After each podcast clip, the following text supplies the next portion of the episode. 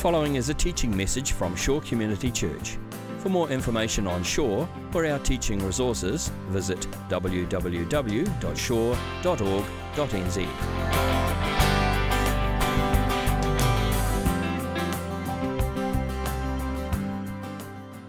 If you've got a Bible, just turn, uh, turn over to 2 Corinthians chapter 1 because a lot of what we've just been reflecting on in worship and just singing about uh, just takes us into the kinds of themes that are going to surface in this text this morning. We'll take up our offering as we do this, so um, the team that's doing that, if you could circulate those offering bags now, that'd be great, and we take up this offering each week for the work of the church. But we're in this series in 2 Corinthians, and we just started this next week, so if, uh, last week, sorry. So if you weren't here last week, uh, you might want to have a listen to that message online. Uh, last week I did just a scene setting kind of message in 2 Corinthians, and we talked about what this book looks like as a whole and some of the major themes in it. We met the Apostle Paul and talked a bit about his story and his background as a Pharisee and then as a follower of Jesus. We talked a bit about the church in Corinth, the city of Corinth, uh, that Paul is writing this letter into and some of the struggles that were going on there, some of the struggles going on in the church at Corinth at the time, and this group of super apostles that had come in and were influencing and infiltrating the church. These guys that were basically puffing themselves up, talking themselves up, preaching Christ, uh, preaching themselves rather than Christ. And Paul comes along, and in this book, he just refuses to play the games of the super apostles. He refuses to engage in that kind of boasting and that kind of self talk and instead he just lifts up Jesus. And he, he focuses this church, this dysfunctional, pretty self centered church, he focuses them back onto Christ. And I think if you, if you really, if you want one phrase that sums up this book, that sums up the book of Second Corinthians, it's strength and weakness. I mean, Paul says that pretty explicitly in the last couple of chapters, but that's really the, that's the book. That's the flavor of this whole book, is understanding what it means to be strong and weak at the same time, and how both of those come together in the life of the believer in a powerful way. And so you'll see that. You'll see that resurface. Like in today's text, it, it's there. Uh, not always quite with that language, but that's what Paul's getting at time and time again. He doesn't mind being weak if it means that Jesus is seen as being strong. So last week, we looked at just the first two verses. And by the way, there are study sheets for these messages. So if you want to grab those, they're over in the info center or they're on the website. We looked last week at just the first two verses here, verse 1 and 2 of 2 Corinthians, just the greeting. Just the greeting that Paul, Paul basically says hello, and that's all we, we, we touched on last week. But we're going to dive into the next section of chapter 1 this morning. In most of Paul's letters, after he's had this initial section, this initial greeting, then he goes into what is called a thanksgiving section. And, and that's where he, well, he just does that. He thanks God. He thanks God for something that's going on in the church. He thanks God for something that's going on in his life. Or he thanks God just for generally his mercies and his blessings and whatever it is that's on Paul's heart to give thanks to God for. And that's what he does in 2 Corinthians. So in chapter 1, after he finishes the greeting, he just launches straight into this great thanksgiving section, praising God, blessing God. And that's the part we'll look at today. So we're in 2 Corinthians chapter 1, and I'll start at verse 3. Praise be to the God and Father of our Lord Jesus Christ, the Father of all compassion and the God of all comfort, who com- comforts us in our troubles, so that we can comfort those in any trouble with the comfort we ourselves receive from God. For just as we share abundantly in the sufferings of Christ, so also our comfort abounds through Christ. If we are distressed, it is for your comfort and salvation. If we are comforted, it is for your comfort, which produces in you patient suffering, pa- sorry, patient endurance of the same sufferings we suffer. And our hope for you is firm, because we know that just as you share in our sufferings, so also you share in our comfort. We do not want you to be uninformed, brothers and sisters, about the troubles we experienced in the province of Asia. We were under great pressure, far beyond our ability to endure so that we despaired of life itself. Indeed, we felt we had received the sentence of death. But this happened that we might rely not on ourselves, but on God who raises the dead. He has delivered us from such a deadly peril, and He will deliver us again. On Him we have set our hope that He will continue to deliver us as you help us by your prayers. Then many will give thanks on our behalf for the gracious favor granted to us in answer to the prayers of many. A couple of years ago, uh, when we visited Jerusalem, we spent some time walking this path that is called the Via Dolorosa. It literally means the way of suffering or the way of pain, the road of pain. And this is the traditional path that Jesus walked from his trial before Caiaphas, the high priest, through those final hours of his life to the cross. And so it's this path that winds its way through the inner city of Jerusalem, through these small, little, narrow, cobbled streets, uh, but still bustling with people, still absolutely packed. And you, and you walk this path that's believed to be the road of Christ's passion. And along the way, along the path, there are these 14 stations called Stations of the Cross.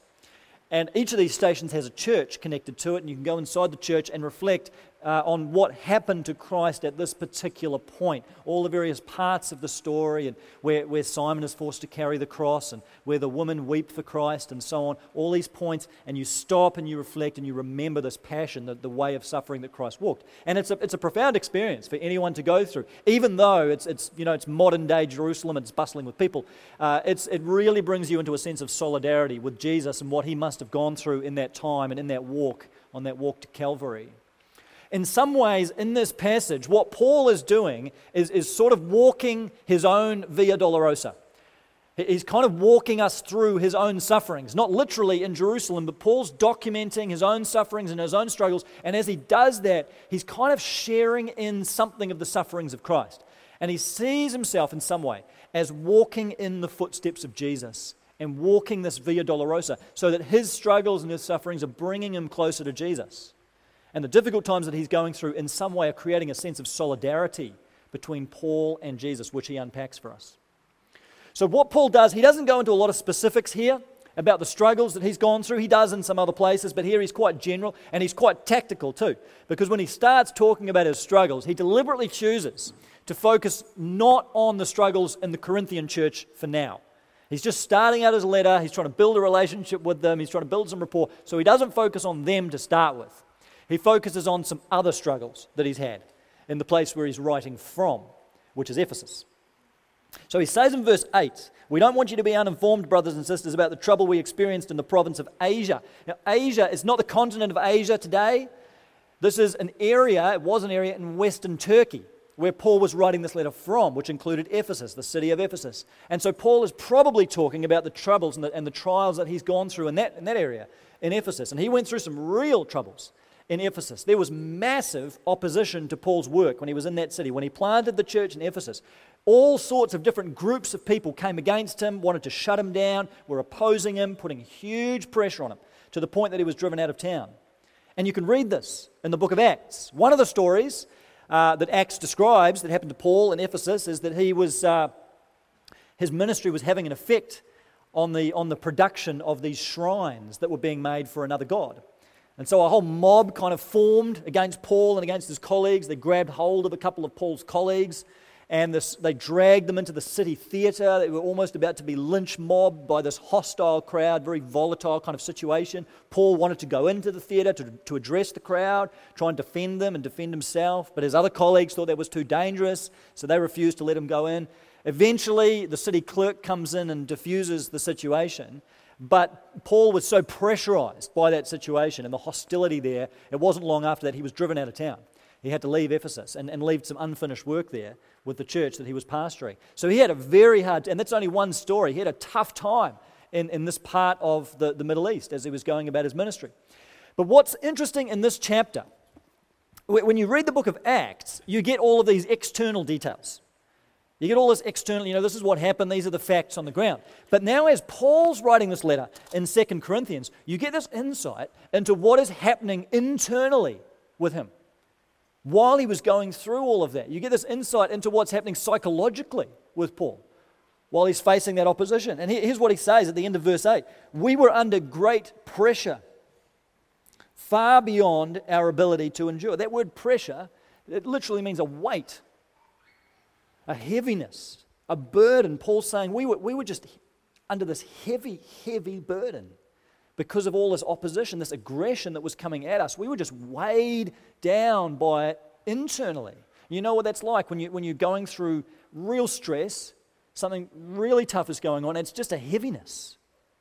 Just that heaviness, it just sits on you, you know, like a rock around your neck, just that burden. Paul's saying that's, that's what it was. That's what we felt like. We just were weighed down by these struggles that were going on. And this was far beyond our ability to endure. Isn't that interesting?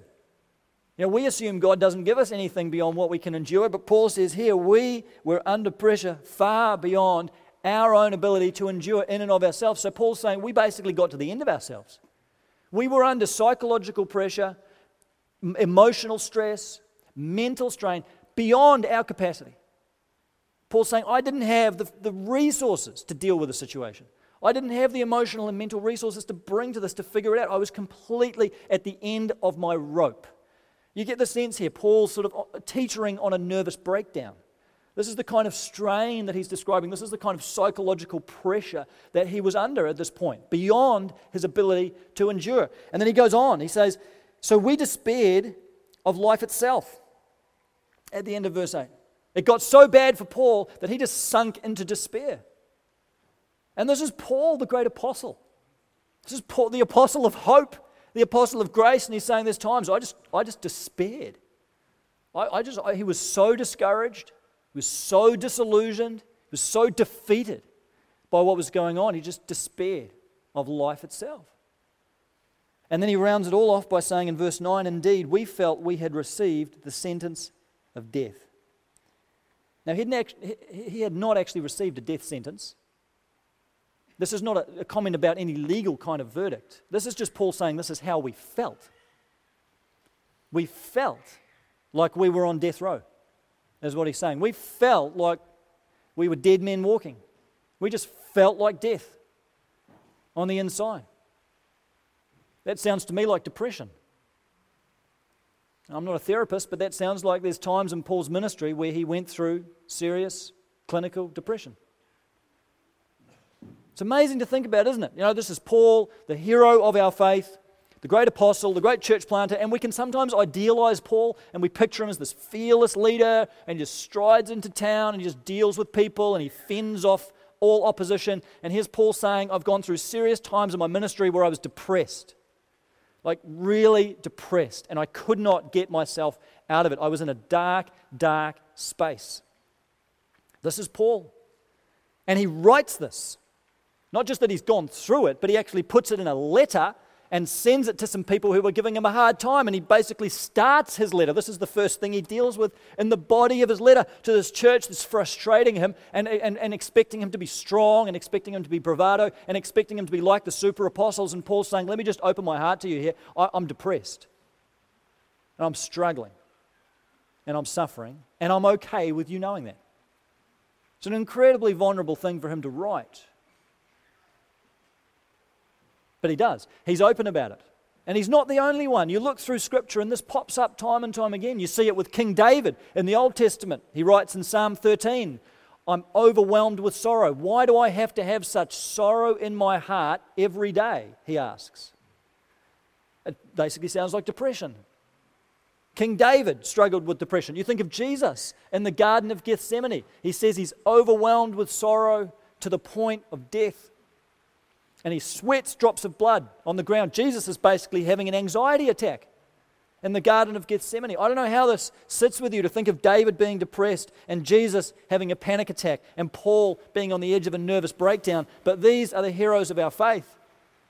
And we should be inspired by them and we should, of course, look up to them, but we should also recognize there's a humanity here that struggles and suffers and is weak and is broken, and they're okay with us knowing about it. And maybe our first response to this passage should be to be sort of okay with the fact that sometimes we're not okay. This is a phrase that Roland gave me last week. It's okay not to be okay sometimes. It seemed to be okay for Paul not to be okay and to be open about that. I think this passage and passages like this give us the freedom to be open, at least with ourselves, about our own struggles, to be a little bit more open maybe with God about what we're going through, to be open with other people. I think sometimes we still assume, Christians still assume, that really spiritual people don't struggle with things like depression and anxiety, low self esteem, kind of think, no, no, if you're a Christian, you don't deal with any of that. And Paul's saying, well, I did. And he's not talking about his life before he met Jesus. This is as a follower of Christ, as an apostle. Paul's saying, I'm going through serious times of depression. It's okay not to be okay. And it's okay to be open about that with others in a safe way. But what's really important here for Paul is the way that he frames his suffering, the way that he frames up his struggles. He has a particular way of looking at struggle and pain and suffering in his life, and this becomes the paradigm for us in looking at struggles and suffering in our own life. And he says it in verse 5 quite succinctly. He says, For just as we share abundantly in the sufferings of Christ, so also our comfort abounds through Christ. So Paul's saying that when he suffers, when he struggles, like he did in Ephesus, in some way, he is sharing in the sufferings of Christ. That's how he understands it. That to struggle and to suffer, and this is not just Paul, and this is not just when you suffer for being a Christian or you're persecuted as a Christian. It's not just in those kinds of contexts. Any kind of trouble, any kind of difficulty, any kind of pain you're going through, this is a, a sharing in the sufferings of Jesus. When we struggle and when we suffer in our lives, we are walking the Via Dolorosa. We are walking in the footsteps of Jesus' own suffering. That's, that's a difficult thing, I think, to get our heads around sometimes because we look at Jesus' suffering, we look at his passion, and it's incredibly unique. And it's, it's so sacred. I mean, what Jesus went through in his sufferings. And how can we possibly take our puny sufferings and, and the tedious things that we go through and the trivial difficulties of our lives. How can we possibly put that next to Jesus' sufferings and saying that we're sharing in the sufferings of Christ? But this is not about comparing ourselves to Jesus. This is not about saying my, my trials are the same kinds of things as Jesus. It's not about that. Of course, Christ's sufferings were completely unique. He achieved what we could never achieve through his suffering on our behalf. But it's saying in some way, and this is how God designed it, in some way, when we struggle, when we battle, when we suffer, we are brought into a solidarity with Christ through that experience so that we can share in something, we can taste something of His own struggles and our struggles. It's a mysterious thing. I don't fully understand it, but somehow our struggles in life have the power to bring us into this bond, into this union with Jesus, like nothing else can. And it depends, I think, on a particular way of viewing Christ's sufferings. When Paul thought about Jesus and his sufferings, he thought about it in a couple of different ways. In one sense, in one hand, Christ suffered for us. Christ suffered as our substitute, as our representative on our behalf to reconcile us to God. That's our salvation, that Christ has suffered for us. But in another sense, Paul saw that Jesus also suffered with us. And this is vital to understand our own journey, our own suffering, that Christ on the cross suffered with us. He didn't just suffer for us as our Savior, He suffered with us as our brother.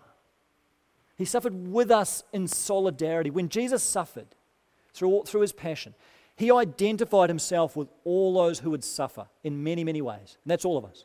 He identified Himself with everyone who would ever struggle, everyone who would ever grieve, everyone who would ever feel hopeless, everyone who would ever mourn, Every, everyone who would ever be under stress and anxiety, depression, feeling lost, feeling lonely, whatever it is, Jesus on the cross identified himself with those experiences because he took those experiences upon himself.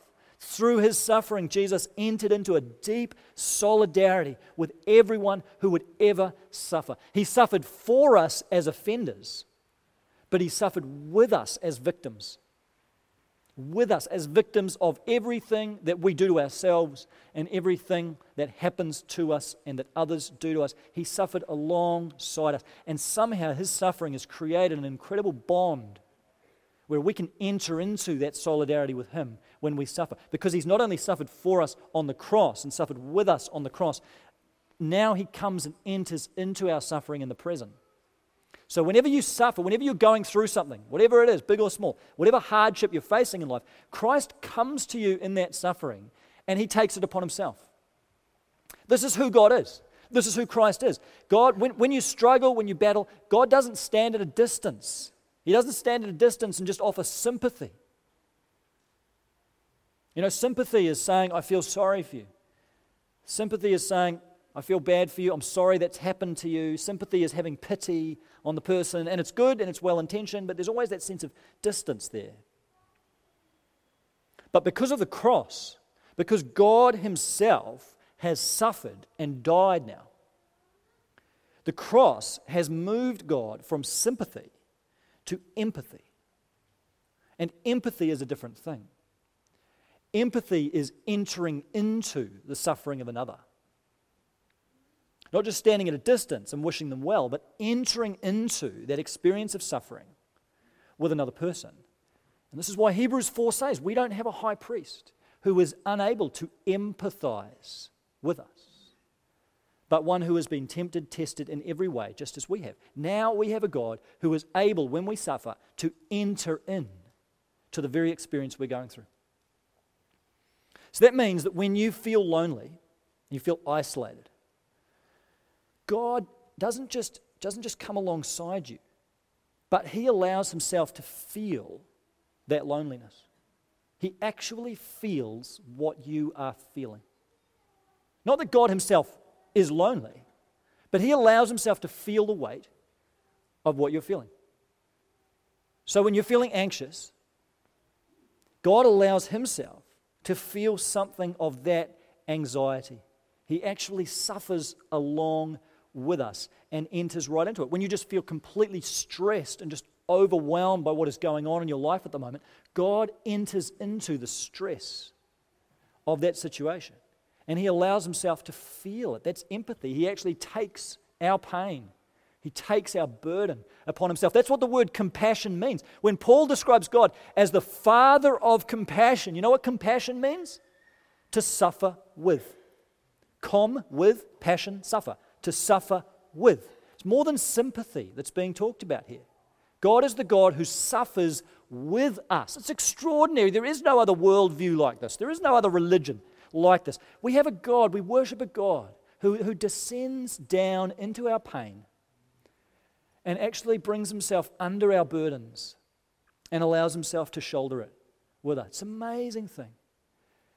And that is where the comfort comes from. So when Paul starts talking about I'm receiving comfort from Christ. That's where he's going with this. What is, what is more comforting than knowing we have a God who actually suffers with us and who experiences empathy with us because of his own suffering on the cross? It's profound that God does that. And he does all of that while still being God, being sovereign, being almighty, doesn't take away anything from that. And yet he still empathizes deeply with us. That's incredibly comforting. I read the story a few years ago of a woman who was recounting an experience she had in Auschwitz, the prison camp under the Nazi regime. She talked about one day all the prisoners were assembled and there was a public hanging two Jewish men and a young boy. And she said the Jewish men died quickly and the young boy struggled in torment for a long time. And she said that prisoners were all there and they were forced to, to watch there and be present as this was all unfolding. And she said she heard a voice from the crowd saying, Where is God? And she said, From within me, I heard the reply come He is there. He is on the gallows.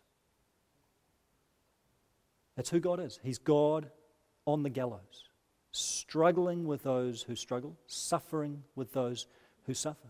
Some Christians made a similar statement after the Christchurch earthquake, and people asked, Where is God in this? And the reply came, He's in the rubble. He's in the rubble. He weeps with those who weep. He mourns with those who mourn. He does not stand at a distance, but he enters right in. And that's where our comfort comes from, is knowing that God comes that close to us to enter into the pain of what we're feeling. It's a bit like Job's friends who came alongside him. Their problem started when they opened their mouth and started talking. But just before that, when they first arrive, you know what they do? It says they sat with Job for seven days and they did not say a word. And they sat in the ashes because they saw his suffering was so great and they did not say a word. They were seeking not just to be sympathetic, but to empathize. And this is what our Father does for us, our Heavenly Father. That's how near He comes. He comes to us and He sits in the ashes with us. And He empathizes. This is what it means for us to share in the sufferings of Christ. And the way in which God does this is through His Holy Spirit in our lives. The word comfort that Paul uses several times in this passage It's the word paraklesis.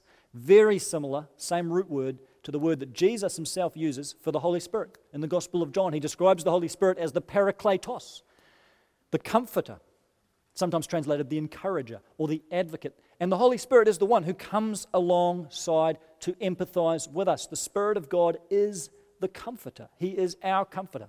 That doesn't always mean that you're going to have a strong sense or feeling of God's presence in the midst of your suffering. I think this is really important. Sometimes we almost romanticize suffering as if when you, when you go through difficult times, you're going to have this amazing experience of God's presence and He's going to feel so close to you. But you know what it's like when you struggle.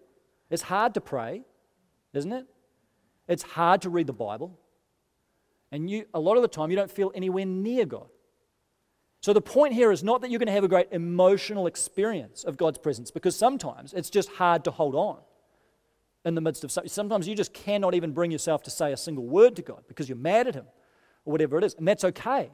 It's okay to be in that space. But you can still know what is real in that time, that God is still suffering with you.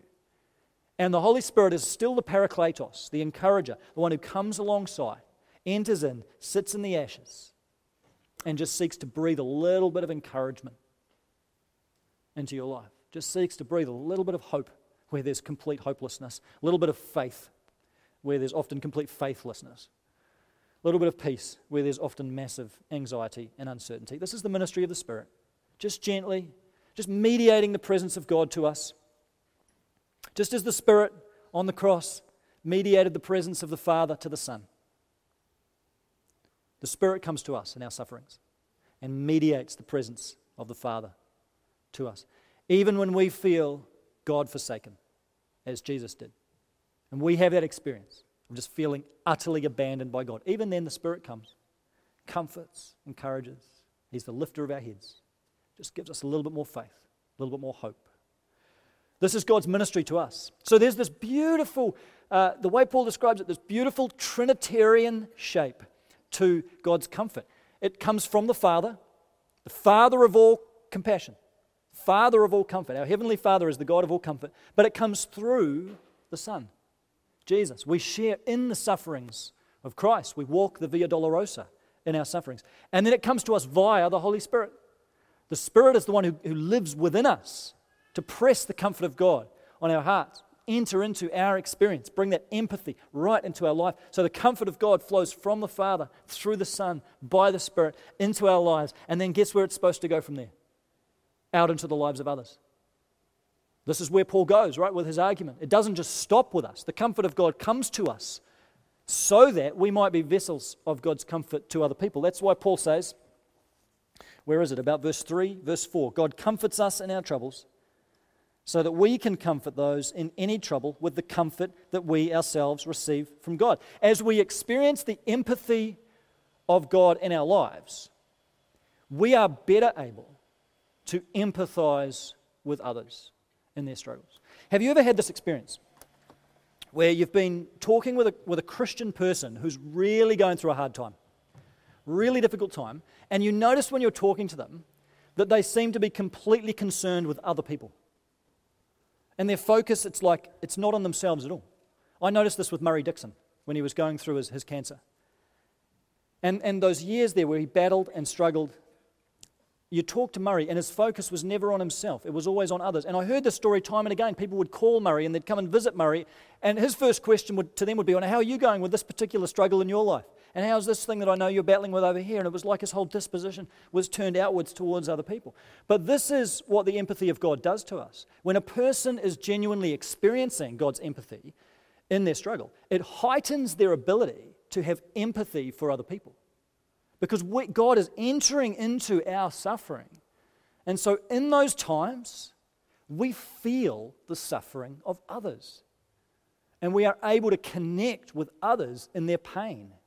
That's the gift of empathy. That's the gift that God brings us in our pain. What that means is that those of you now who are really struggling, you are actually best placed to extend the love of God to someone else Because right now, in the midst of your pain, God is giving you the gift of empathy.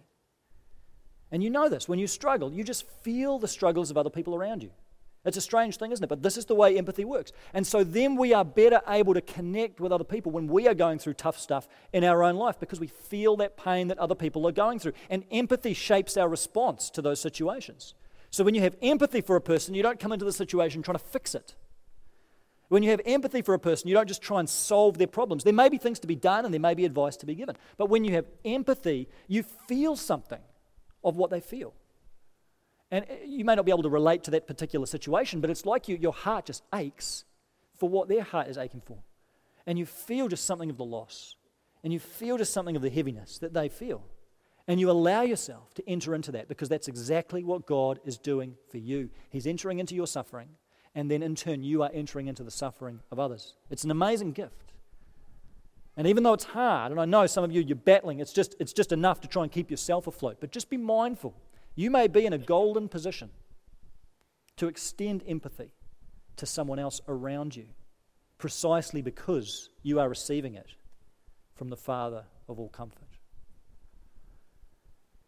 And then, whether or not we feel empathy, and whether or not that's our experience right now, we can still be God's hands and feet of comfort to other people, can't we? We can still comfort others in practical ways. I think sometimes, especially guys, get a little bit uneasy with this idea of comforting other people. You know, we get a little bit wary of that word comfort. It's like we're going to have to talk about our feelings here. We're not too keen on that. Are we going to have to hold hands at some point? Is there going to be hugging involved? We don't know. And comfort just kind of has that sense to it. We don't quite know where we're heading with that word. But uh, remember, comfort is the ministry of the Spirit. He is the, the encourager, the one who comes alongside to encourage and empathize. And that is all we're called to do to come alongside others, to encourage them, to empathize with them, and just to seek to be the hands and feet of Jesus to them and express kindness to them however we can. I experienced this about a month or so ago. Um, I had a, just going through a tough time in February, and there were some things going on, some personal circumstances that were just hard and exhausting and really depleting and draining. And in the middle of all that, I woke up one morning just with a searing pain in my neck and just couldn't move my head. The pain was just intense. And I thought, my first thought was, I wonder if this is, I just bought a new pillow one of these big fat pillows, you know, and I thought, I wonder if that's the problem. You know, I've just been sleeping on this funny, or I just went, the pillow's too big, something's wrong. So I made an appointment with a physio, uh, and I thought, uh, what I'll do is I'll take my pillow in. I hadn't really thought this through very well, but I thought I'll take my pillow with me, and then I can lie down on his, on his table and pretend to sleep, and he can look at my posture and tell me whether this is an issue with my neck or not. Um, so my physio was working at Club Physical that day. So, what I ended up having to do was walk right through the entire length of Birkenhead shopping mall with my pillow under my arm and then into Club Physical. You know, into this gym carrying a pillow. And on my, on my way out, the receptionist actually said to me, You may be the only person who's ever walked into a gym carrying a pillow. so it was pretty embarrassing. But turns out that it wasn't actually the pillow. Uh, but before all of that, I'd gone into, gone into work and just done a little bit of, of work before uh, heading out to the physio. And one of our elders, Rich, came into work uh, that morning. He was, he was in the area for his work. And he just popped in and we were chatting. And I was telling him about what was going on with me. And he just offered to pray for me. Just simple, humble, unassuming prayer, but just a brother in Christ praying for me in that way. And it was a real encouragement and it just sent me off into my day with a little bit more comfort, a little bit more encouragement than I had. And it's as simple as that. It's as simple as praying for someone else. And I know that comes easier to some than others, but that can be what comfort looks like. It's just actually praying for another person who's in need. It could look like just having a drink with someone at the pub. That could be comforting, just being with them, just hanging out. It may be sending a text to someone. It may just be being there for them and just sitting with them and just having a cup of tea and letting them talk, not trying to fix it, not trying to provide answers, maybe providing some practical help to people who are struggling in some way can be an incredible blessing to them. But is there someone in your life who's struggling at the moment and you could be something of a comfort to them? Is there someone in your world who's really going through it and maybe this week, could you do one thing?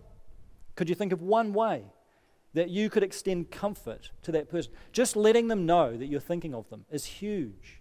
And you know this for the times that other people have done it to you. Just letting the person know that you're thinking of them and you're praying for them goes an incredibly long way. That is comforting and that is encouraging, and that is you passing on the comfort that you are receiving from God. Just think about one person in your world this week.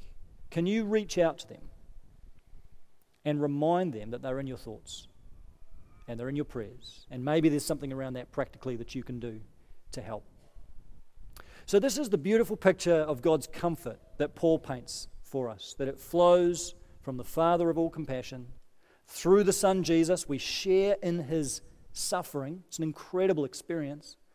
And then his comfort flows through the Holy Spirit into our lives and out from us into the lives of others so that we comfort others with the comfort that we ourselves have received from God.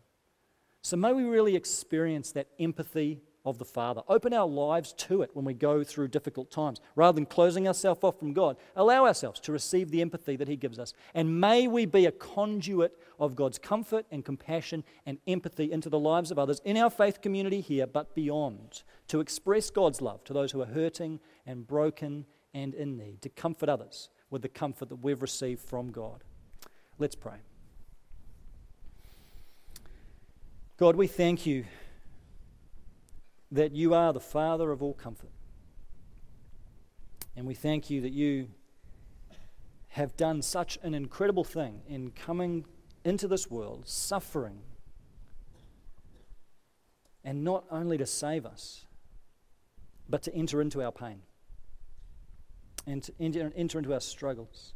And Jesus, when we picture all that that involved for you, and the immensity of the struggle that you went through. It's incredible to think that when we suffer, we get to share in something of your own suffering, that we are just tasting a fraction of it in our own lives. And Father, I pray this morning for all those who are here who right now are really struggling and need your comfort in their lives, just need that touch of your Spirit in their lives. And I pray that they would be so aware right now that you are suffering with them, that you are feeling what they feel, and you're shouldering that burden. You're the God who carries our burdens. And I pray that they would just be mindful of that. And whether or not they have any particular emotional response to that, I pray they'd just be aware that you are right there with them and suffering alongside them. And Father, as a church and as individuals, we pray that we would be a community of comfort community of compassion to one another, to those in our lives, at work, at home. Father, just, just heighten our awareness of the struggles and the pain that others around us are carrying, and give us the courage to step into those situations, to encourage, to comfort, to say a word, just to be present, whatever it is. God, give us the boldness to take the opportunities that are there. Not to shrink away because we don't know what to do, we don't know what to say, but to lean into it and to seek to be your hands and feet and voice of encouragement in the lives of others. Make us a community of compassion, a community of comfort, we pray. In Jesus' name, amen. This has been a teaching message from Shore Community Church. For more of our teaching resources or to donate to our teaching resource ministry, or for more information on Shore Community Church, visit www.shore.org.nz. Alternatively, you can email office at shore.org.nz or phone 09 415 0455. Thank you for listening.